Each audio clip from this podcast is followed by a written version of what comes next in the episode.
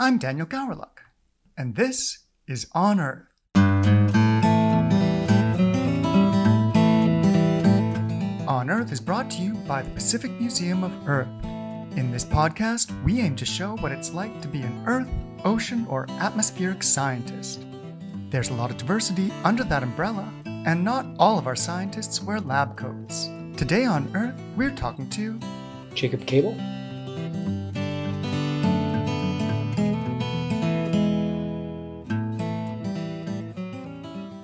Welcome, Jacob. Um, welcome to the podcast. Now, you are a chemist. Um, could you do you want to explain what does that mean to you? How would you define a chemist? Well, there's a bunch of different types of chemists. I would say I would narrow it down even further, I suppose, down to I'm an analytical chemist. So analytical chemists are concerned with how much of something is in something else or what it is. Wonderful. And uh, what do you specialize in, in terms of... Um, studying the things that contain these chemicals? Yeah, uh, for most of my career, I've studied near-surface analytical chemistry. So uh, here we do more structural chemistry, so uh, solid phase analysis. But uh, for most of my career, it was corrosion, paint systems, um, metal failures, mostly that kind of thing. Okay. Uh, so not just rocks, then? Not just rocks, no. In fact, uh, until I came here, it was almost purely manufactured materials. Speaking of which, how did you get to where you are right now? What What's your career background and your or your educational background? Yeah, I started out, I did my bachelor's in chemistry at the University of Western Ontario in London, Ontario. I'm from London, like not actually from London, but I lived there long enough that I would say I'm from London.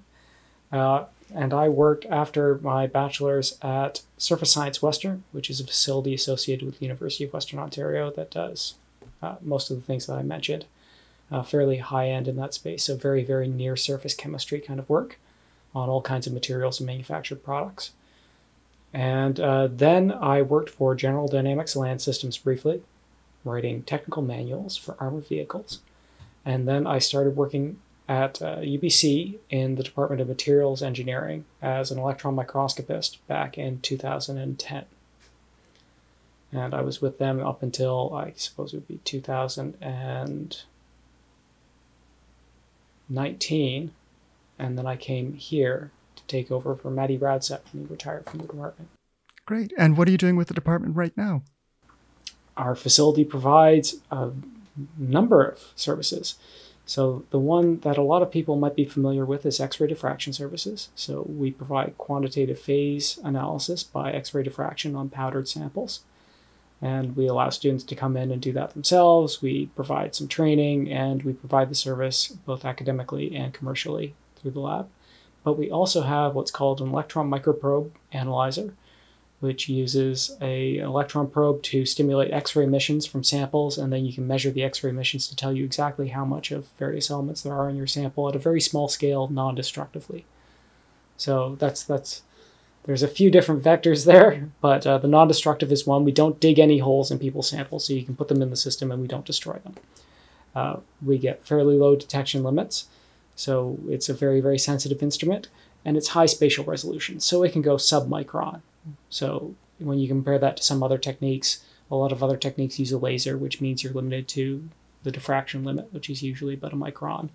Uh, we can go much, much smaller scale than that. We also do scanning electron microscopy. And scanning electron microscopy is a bit like a microprobe, except it's a less specialized type of instrument where you just use an electron beam to poke around and take images of your sample. So you're figuring out the chemical composition of, of specimens by... Um... seeing how the light interacts with them? Well, the electrons. So X-rays, yeah. X-rays are generated by bombarding matter with electrons. So you accelerate the electrons really fast, it knocks out some electrons from the sample, and then there's a collapse, and then a photon is emitted. And those photon emissions are quantized, and they're specific to transitions that are unique to most elements. Why did you go into chemistry? What inspired you to go into this field? Well, I'm not really sure. Uh, like most people who were entering undergrad at the time, I was very, very confused about what I wanted to do with my life. I actually started off in sociology and philosophy and then wound up in the sciences, and chemistry just seemed to fit the bill. We've got some chemists in the family. My mom's a chemist. My dad's a chemical engineer or a biochemical engineer. So it seemed fitting in a strange way. Wonderful. um, now, I've noticed when in talking to most people, uh, most career paths are very rarely um, in a straight line. Um, you know, there are setbacks. There are, you know, you go off in one direction, then change directions mid-career. Uh, has any of that happened to you? Absolutely. So uh, my job at Surface Science Western was cut short by the contract freeze that came along with the Great Recession back in two thousand eight, two thousand nine. So the university fired everyone. Like they, it was a very strange time. They said, if you're on a contract, you're not coming back. So if you can imagine, they didn't even do that during the pandemic. They, they said everybody gets to stay for the most part. Uh, So it was it was a very strange time, and that lasted for quite a while. And that's how I wound up writing technical manuals for armored vehicles. Just a very strange divergence in one's career path as a chemist. Absolutely. Yeah. Um, I can tell you all kinds of interesting facts about armored vehicles, though. So there's there's side benefits. You know, it's, it's... Like armored cars or tanks? Oh, uh, light armored vehicles. So have you ever seen... Do you know the Burrard Bridge? There's the barracks just before the Burrard Bridge on the south side. Oh, yeah. Yeah, and there is a eight-wheeled um, L A V. That's a light armor vehicle. That's made in, in beautiful London, Ontario. Oh. So that, I, I don't know which variant that system is, but it's a probably like a L A V three, which was current with Canadian forces up until, I think it's still current. Uh, there's probably quite a number of them in service. But those vehicles there, those are made in, in Canada, in London. Oh, I didn't know that. Yeah. It's kind of neat. Now, um, with your work, uh, you're constantly searching um, through these samples.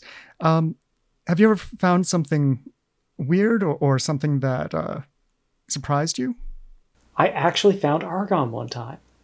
So, so that's that's kind of fascinating because uh, there's a lot of things in electron microscopy that will pretend to be argon.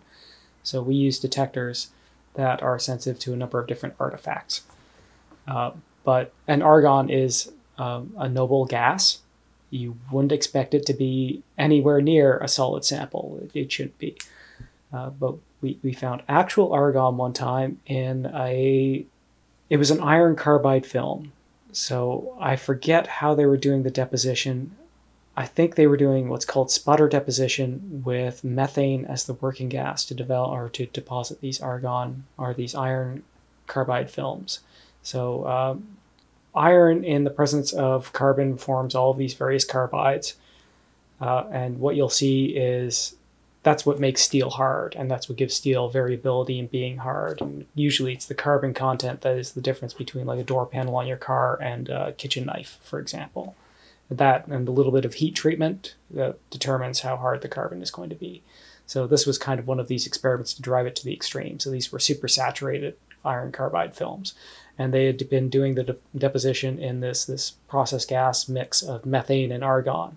So as the film was growing by sputter deposition, so you bombarded a pure iron target with uh, these atoms of, of argon and, and methane, and it would knock off some of the iron, which would then kind of deposit on everything in the chamber.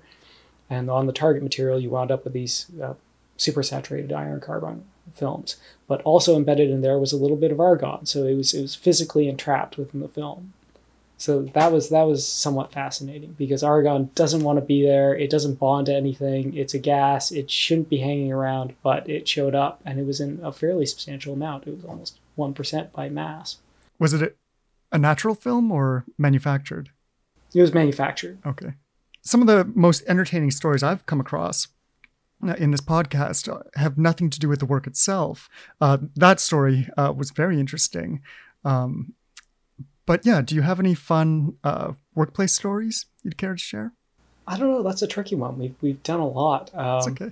No, no. I mostly have repair stories, and they're not they're not what you traditionally consider entertaining. Oh, and then we found the fuse that was blown, or then we found the wire that was that was broken, or what breaks down the most, fuses or wires or. Oh, it's it's usually a fuse. It's always a fuse. Check the fuses first. We did, uh, for in materials engineering, we had way too much time on our hands, and we did wind up setting a couple of metals on fire, which is always interesting. So the machine shop over there was always worried about setting magnesium shavings on fire. Oh, yeah. Yeah, to the point where they would always worry about working on magnesium.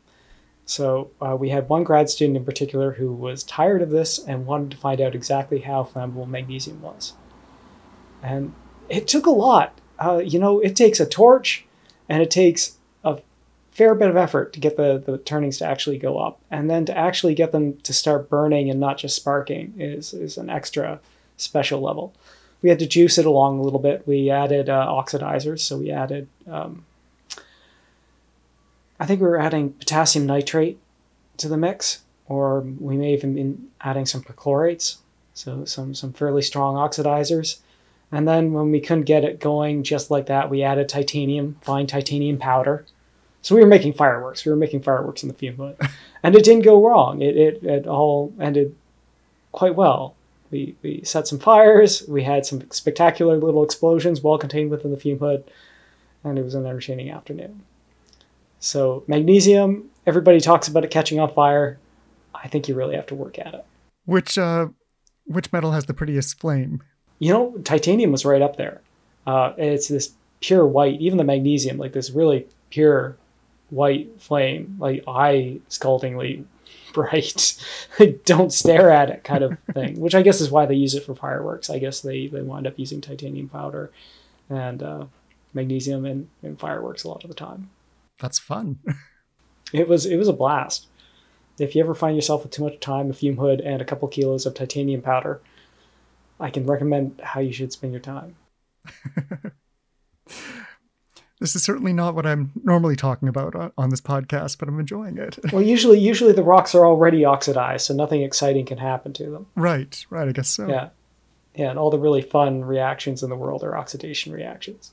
Speaking about fun, um, I'm curious, what is what's the best part of your work? You get to look at a lot of interesting things in an S E M. So in S E M, everybody loves, loves S E M pictures because you get, I don't know if you've seen them, like you get pictures of ants or spiders and you can see their eyes and it's it's really deep depth of field. What's S E M? Like the scanning electron microscope. Thanks. Yeah. So when you, you, this is where you see all these classic images of like a, a spider magnified and you can really see all of the, the depth of field in it. So uh, it looks like it's almost like a three D image. Or it makes them look giant. It's uh, it's spectacular. So you can see all the little creepy hairs on the spider's head. Or on a fly, you can see the fly eye with all the little compound uh, lenslets in them. That's that's always a blast. So people are always bringing something that they want to shove in the S E M, and usually they you can find something entertaining to find on there to look at. That sounds like fun. Yeah, it's a blast. I'm not sure I'd like to look at a, a giant... Um...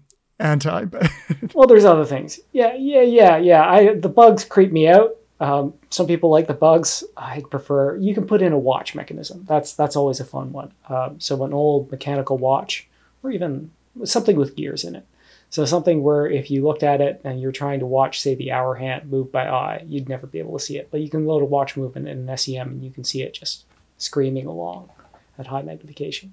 So you can do fun things like that in an S E M as well.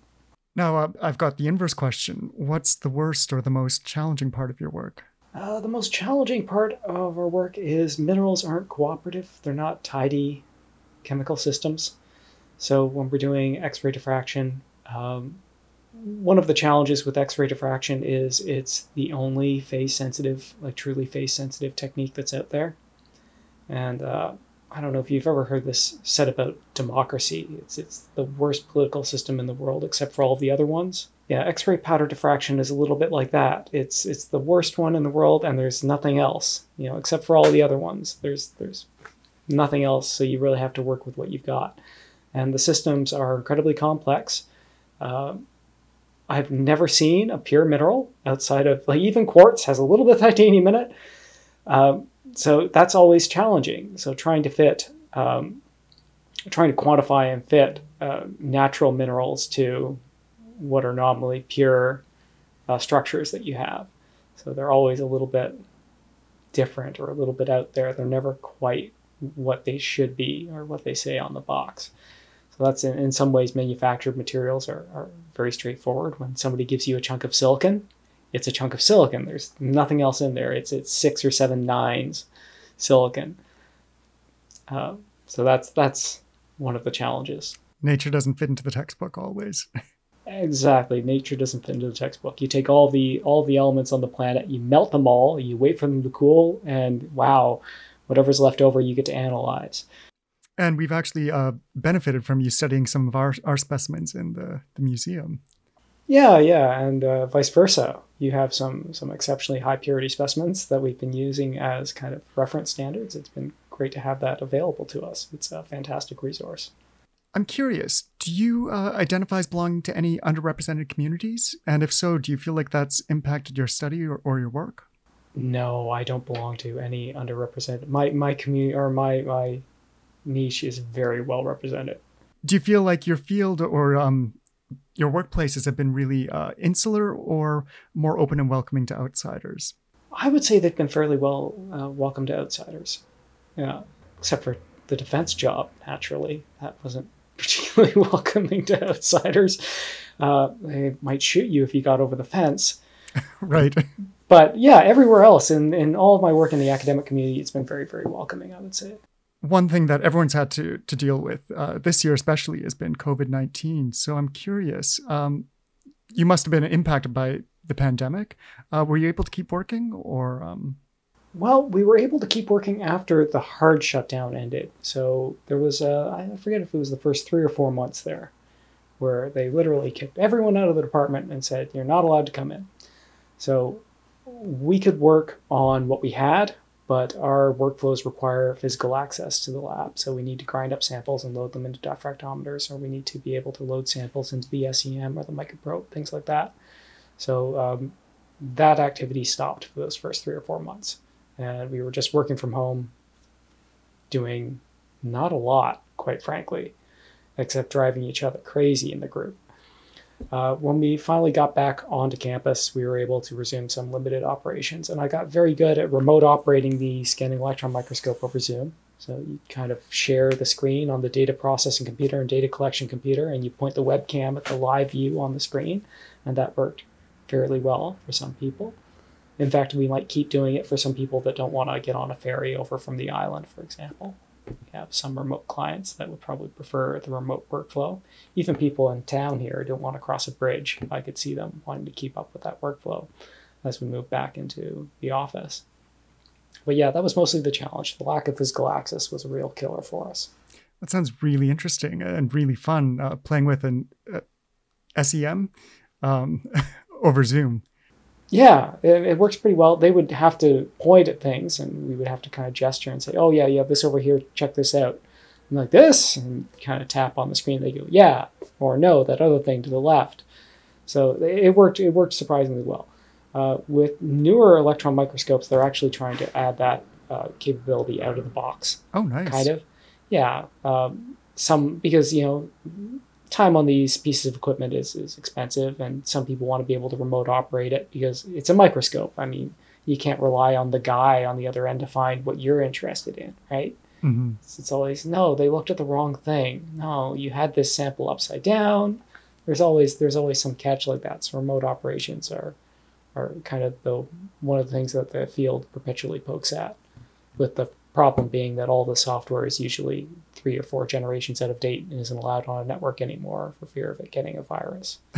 the, the current S E M runs on, I think, N T four, which is insane. How old would that yeah. be? That would be probably the late nineties. Oh, wow. Okay. Yeah, because that's predates Windows two thousand, which I'm assuming came out in two thousand, probably came out in like nineteen ninety-nine, something like that. So it's it's before that. Wow. Yeah. Now, I'm also curious, uh, what kind of background or courses would you recommend uh, for someone who's listening to this and wants to follow in, in your footsteps? That's kind of a tricky one. Uh, we're supposed to be offering one here in Earth, Ocean, and Atmospheric Science. There's supposed to be uh, E O S C, I believe, five twenty-one. That's going to be, uh, that was in place for a number of years. Maddie gave it up, and there's been a hiatus, and I'm supposed to be picking it up again, and doing micro microbeam methods for uh, geology. So we'll see if that comes back. Um, there's Materials four fifty-one. That's over in Materials Engineering. They offer a materials analysis course, uh, some microstructural analysis, which is a pretty good analog. There's a lot of hands-on time with electron microscopes and, and an X-ray diffractometer over there. Um, I believe there's a mining engineering course, but I'd have to look up the course code. I don't know it off the top of my head, but Maria Halushka teaches it. And it depends on what the application is. So the mining engineering focuses more on the extractive kind of things. Uh, materials engineering focuses naturally more on, on manufactured products, and we would focus more on um, silicates. So the mining engineers are, it's kind of the same application, except the mining en engineers are interested in pricier metals or pricier phases, whereas the geologists are interested in, in silicates and things that can give you more ethereal kind of knowledge about a, a sample rather than, yeah, metal value. This is why I like talking to non-geologists sometimes. They, um, yeah, you're explaining the, the geologist a little more to me. yeah, yeah, they love they love silicates. Mm. Uh, what uh, what was the most important uh, course that you took when you were studying? Um, advanced logic. Hmm. Yeah, so uh, it's usually offered in the philosophy department.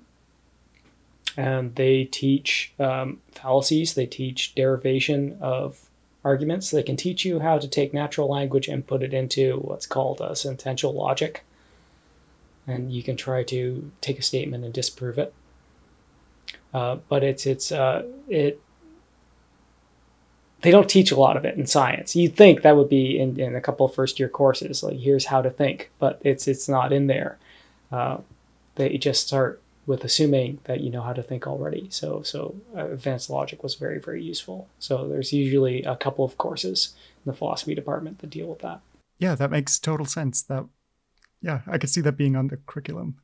yeah, uh, I'm surprised it's it's all logic gates. Like it's it's it's you'd think it would be in computer science or or in or in first year science somewhere, but uh, no, I, for whatever reason it wound up in the Faculty of Arts and Philosophy. As you were going through your your studies and your early career, did you find anyone who was really inspiring? Yeah, we had a few people, actually. Um, I had a couple of people that I worked with uh, at Surface Science that were that were great. One of them was uh, Dietmar, Dietmar Fischter, and he was their instrument repair technician. Uh, and Dietmar was great because he would just dive in when an instrument was broken. Uh, they couldn't afford to have it down, and uh, what that teaches you is that there's not magic behind the panels. There's there's a lot of, especially now when we've moved to kind of a service contract, the manufacturer knows best kind of workflow for a lot of instrumentation. You get the impression that uh, if you open up that panel, you're going to find something mystical that you probably shouldn't touch. When in reality, if you open it up, you'll see how the system works, and you'll find out that a lot of the time they kind of did it cheaply, and parts of it are like, oh, well, I see why they have fancy panels on, on this thing, because the insides are cheap and, and garbage. So uh, opening up panels is, is massively valuable, and Dietmar kind of taught me to just dive in. It's funny, I actually call my computer my magic box. Um. yeah.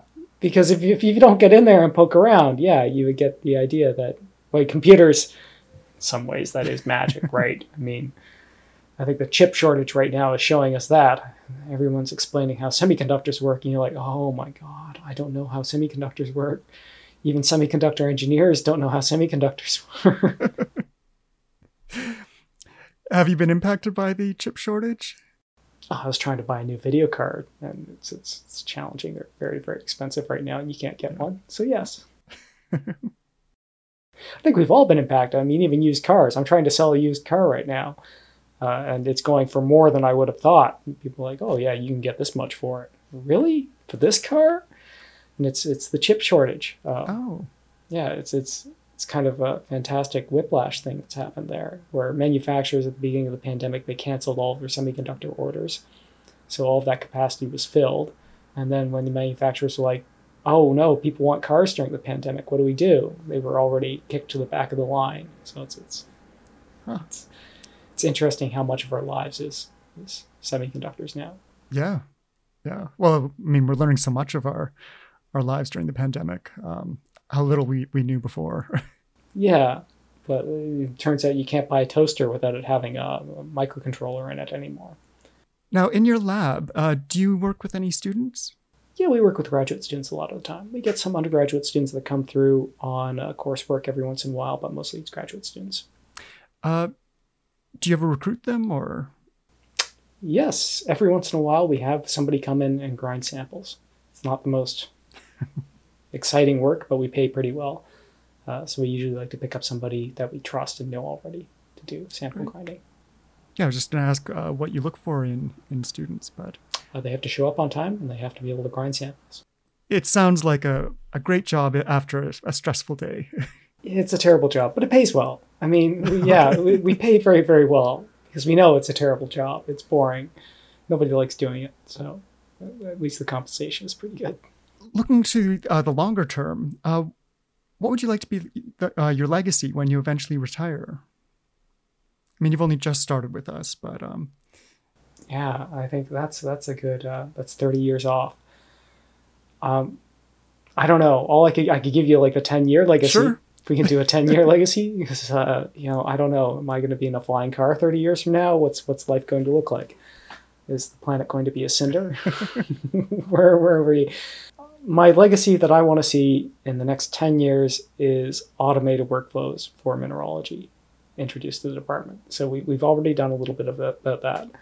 So uh, I've explained a little bit that electron microprobes and S E Ms can do kind of uh, this, this, you can poke around and find out what's under the beam, right? So you can tell the computer to just do that for you in, in a limited respect.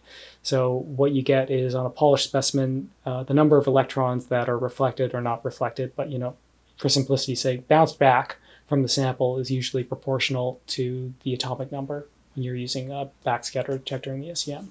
So if it's brighter, it's heavier. If it's uh, darker, it's a lighter element.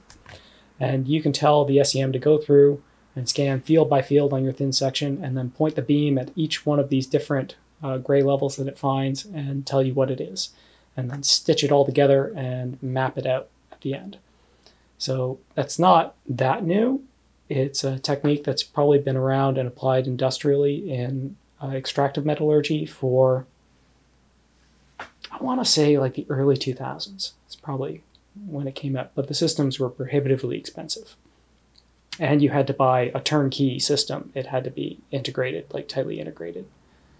So you weren't buying an S E M and an E D S detector. You were buying a mineral liberation analyzer or a quantitative, uh, uh, they called it QEMScan. They had all these brand names for it.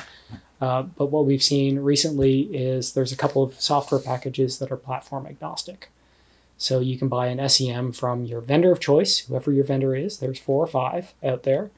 And as long as you buy an X-ray detector that's compatible with this one software package, then you can turn your S E M into one of these mineral analyzers.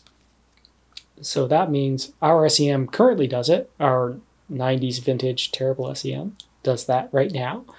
Uh, an S E M that we're going to be installing, hopefully within the next three months with a larger chamber, also does it. And it'll do it faster and better. But we're also getting a new electron microprobe in the lab. So we're getting a top-of-the-line field emission electron microprobe.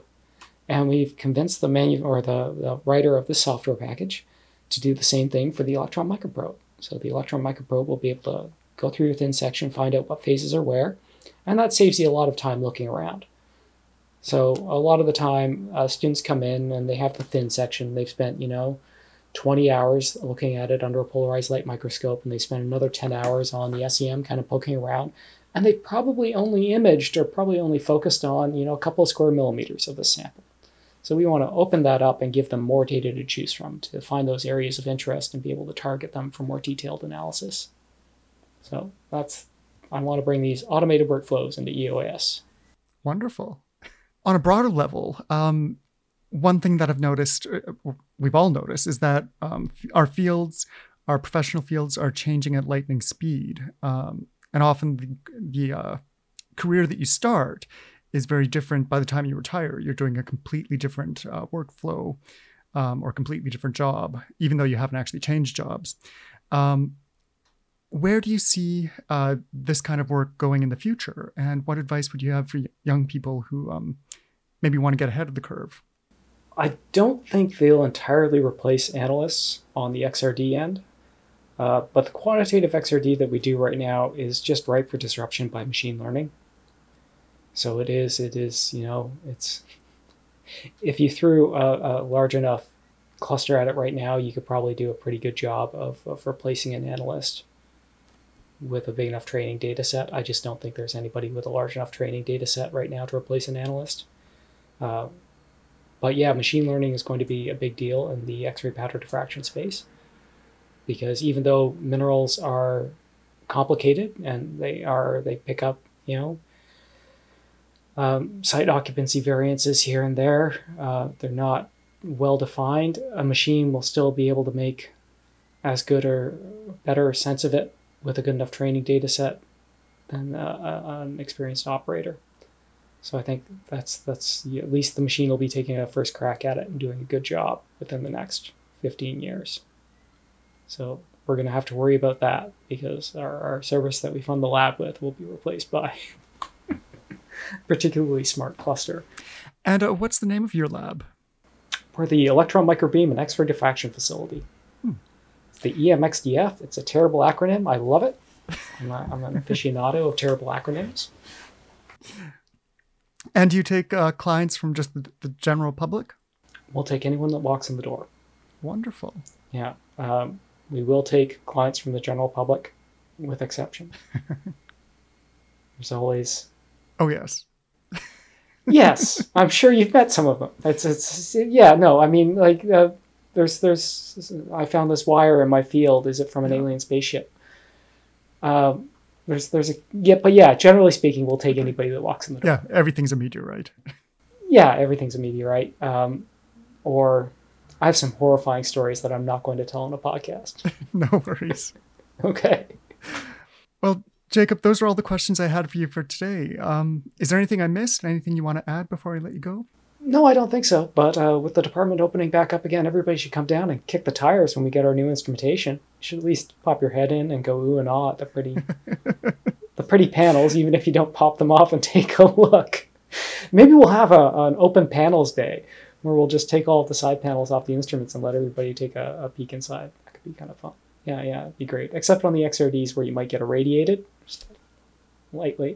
Uh, we'll, we'll, we'll try that out. Uh, but yeah, if anybody ever has any questions on how the machines actually operate when you come through our lab, don't be afraid to ask them. Yeah, probably more information that you ever want to know about how S E Ms and microprobes work. Well, thanks for sitting down with me today, uh, Jacob, and have a great rest of your day. Thanks for having me, Daniel. Have a great day there.